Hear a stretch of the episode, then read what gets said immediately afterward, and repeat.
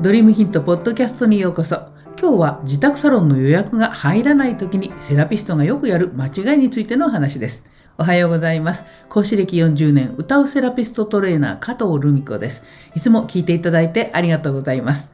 この番組では日々のスクールでの出来事や生徒さんとの話題の中から個人でサロンを経営する開業セラピストさんに役立つヒントをお届けしています。商売に波はつきものだよねってよく話すんだけどね、波ってね、常に上がったり下がったりを繰り返してるものでしょだから商売もうまくいったりいかなかったりを繰り返して続けていくものだっていう話なんだよね。で、サロンでもね、少し前までは順調に予約が埋まってたのに、このところちょっと予約の入りが悪いなってこと起きますよね。で、好調な時はね、まあ嬉しくてご機嫌なんだけど、低調になってくると、あなたはどうしていますか？ということで、今日は自宅サロンの予約が入らない時に、セラピストがよくやる間違いについてのお話です。内容に入る前にお知らせです。この音声セミナーが YouTube 校のメンバーシップでビデオで視聴できるようになります。ワンコインで限定音声セミナーがビデオ版で視聴できたり、有料プログラム向けのライブセミナーが視聴できるようになりますので、興味のある方はこのエピソードの詳細欄からチェックしてみてくださいね。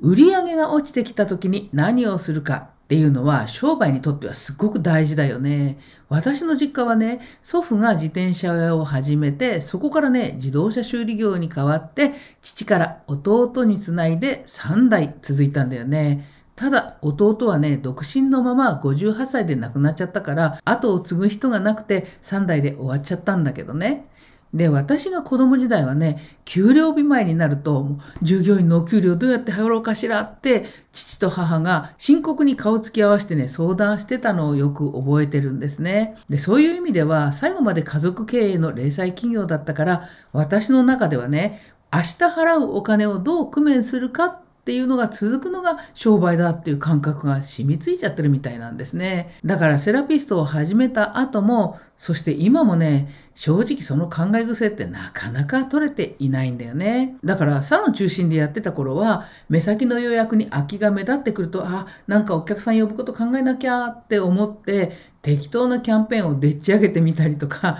突発的にね、新聞折り込みでもしてみようかって思いついて、何のリサーチもしないで、当時ロスに留学してた劉先生に、急いでチラシ作ってとか、パフ作ってなんて言って無理を何度も言ったんですね。で、これ、私だけじゃなくて、開業セラピストさんでやってる人結構あるんじゃないでしょうか。予約が順調に入ってる時は、ああ、よかった、もう安心だわって安心して仕事を一生懸命こなしていくんだけど、ちょっと予約が入らなくなってくると、あ、大変大変って不安になってご紹介キャンペーンとか春のキャンペーンとかって、キャンペーンっていう名前を付けたただの値引きでお客様を呼ぼうとしちゃうよね。これって実はね、明日の食いぶちを今日稼ぐ、目の前の稼ぎしか見えていないその日暮らしの日雇いの感覚なんだよね。で、これをいつまでも繰り返してたら一生身を粉にして働いて結局何も残らないってことになっちゃうんだよね。これが自宅サロンの予約が入らない時にセラピストがよくやる間違いのまず一つ目だよね。ところがね、うちは幸いなことに、劉先生が私とはもう正反対でね、校長の私よりもずっと経営者の視点を持ってるので、だからよく、こんなやり方やってたらダメなんだよって怒られるし、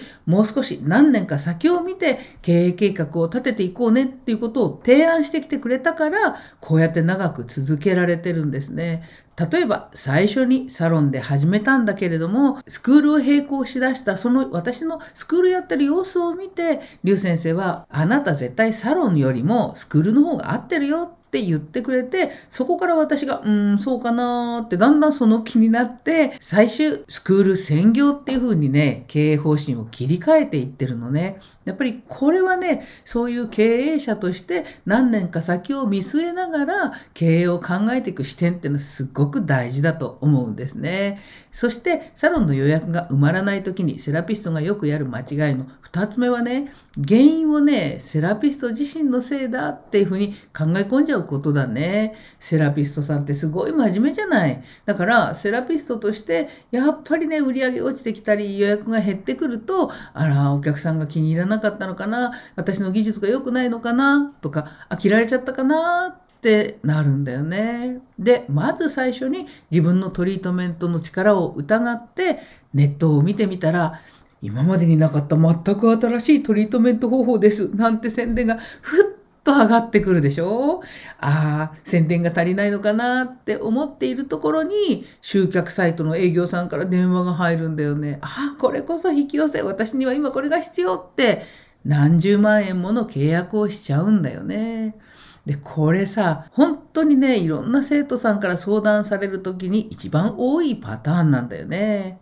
だけど、そういうサロンにとっては、大きな方向転換になるようなことを慌ててやっちゃう前にね、客数が落ちてる本当の理由をね、もう少し考えてみてほしいんですね。それこそさ、セラピストのせいだけではなくて、お客様自身の身辺がね、家族の介護とか、それから子供がね、育ってきて大学に行くようになったとか、いろんな条件が変わってくることでサロンに来られなくなることもあるでしょ？それこそ社会情勢もね、とっても大きな原因になるよね。一番最近大きな変化があったのは新型コロナの感染拡大でしょ？緊急事態宣言が出ればみんな外出を控えるんだからよっぽどもう不要不急のこと以外はサロンまで足を運んできてはもらえないんだよね。で、こうなるとサロンに来るお客様の絶対数がもうがっくり減るからさ、さすがにこれはね、もうジタバタしてもどうしようもないじゃない？これは社会全体が受けた波だからね、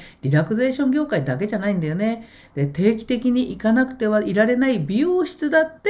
倒産する店が結構あったんですよね。ねただそんな時でもね、お客様を減らすことなく、ほとんど業績も落とさずに乗り越えてきたサロンもあるんだよね。で、そこから学べることっていっぱいあると思うんだよ。で、そういうサロンが何をしてきたかっていうと、化粧品やサプリメントなど商品の種類が多くて、お客様とのつながりのパイプがね、多かったっていうことなのね。例えば、サロンの商品がトリートメントだけしかないサロンっていうと、もうお客様が外に出れなくて直接トリートメントを受けられなくなったら、もう何ヶ月かお休みになっちゃうよね。で、何ヶ月かお休みしてる間に、あれなんだ、なくても過ごせるじゃないってお客さんが気づいちゃうんだよね。これちょっとまずいよね。とにかくね、今回はこれまで誰も経験したことがない新型コロナを乗り越えてきたことを教訓にして、トリートメントも含めて商品展開の方向性を改めてじっくり考えて、この先どんなことが起きてもお客様を途切れさせないようにする対策を練っていくことがすごい大事なんだよね。で、私は今はね、こういう予約が入らず、暇な時期っていうのは、忙しくて自由な時間が取れなかった時にできなかったこと、特に自分に投資をすることをお勧めしています。自分への投資ってね、ただ単純に技術を勉強に行くことばっかりじゃないよ。せっかく時間が自由にあるんだから、自分が学んだ理論や技術をより深めるために行動することね。例えばさ、旅行一つ行っても、ああ、伸び伸びするな気持ちいいなって感じたら、どんなところに自分がその気持ちよさを感じたのかってことをいろいろ考えてみて、ご自分のサロンの居心地を良くすることに活用できれば、それはただの暇つぶしやリラクゼーションじゃなくて、セラピストの立派な研修になるんだよね。まあ、結局ね、経営の波というのは必ずうまくいく時もいかない時もある。波は上がったり下がったりするものってちょっとのんきなぐらいに考えて今日明日の予約の埋まり具合に一喜一憂せずもう少し先を見据えながら軸をぶらさない経営をしていってほしいんです。はい。ということで今日は自宅サロンの予約が入らない時にセラピストがよくやる間違いについてお話をしてきました。この番組ではこんな風に日々のスクールでの出来事や生徒さんとの何気ない話題の中から個人でサロンを経営する開業セラピストさんの役に立つヒントをお届けしています。今後も劉先生と交代で音声配信を続けていきますので、スタンド FM の方でもぜひフォローしておいてくださいね。それではまた次回の放送でお会いしましょう。